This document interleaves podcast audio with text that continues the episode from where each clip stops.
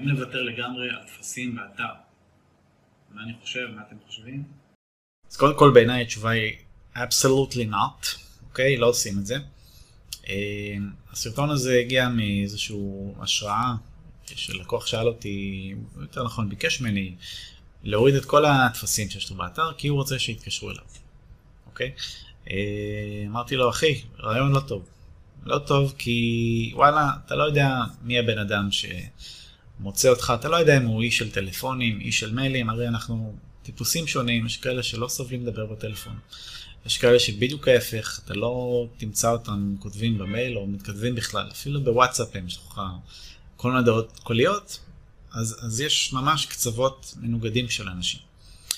לכן אתם לא רוצים לפסול מהבן אדם את האופציה ליצור איתכם קשר באמצעי שנוח עבורו.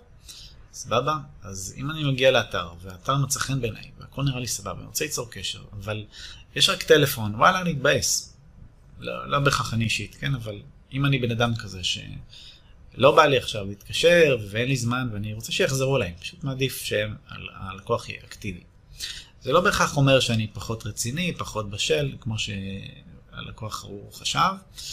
אה, זה פשוט אומר שבא לי באותו יכול להיות שבא לי פשוט לעבור בין כמה חברות, להציע, אה, לשלוח לשיר לידים שיחזרו אליי מתי שהם רוצים.